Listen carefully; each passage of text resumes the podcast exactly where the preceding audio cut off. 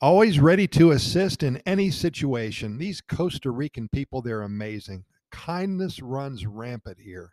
Warm hearts abound, courteous, compassionate, and thoughtful. That's what Costa Rica is all about. You know, one of the integral parts of Pura Vida is that mindset of always wanting to help others in need. Enter the hardworking, kind hearted, energetic, and passionate about life people here in Costa Rica. We've shared a lot of stories with you throughout the years, and I wanted to start your day with another good news story about a wonderful Tico who has been my friend and mechanic for over 10 years now. My other friend, Kevin, well, he's the proud owner of a Range Rover. Now, I think it's a 1989, it's not new. Its body and paint job have seen better years, but thanks to Fernando the mechanic, it runs like it just was driven off the showroom floor.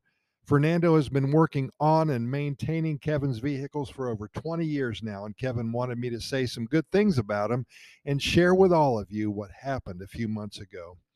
In the final weeks of December 2022, Kevin's car would not start. Fernando came over and picked the car up and towed it back to his shop. A day or so later, he called Kevin and told him that it was something very easy to fix. And the kicker to this story is that Fernando told Kevin that because Christmas was right around the corner, there would be no charge. An early Christmas present, perhaps? Of course. Things like this happen all the time here in Costa Rica.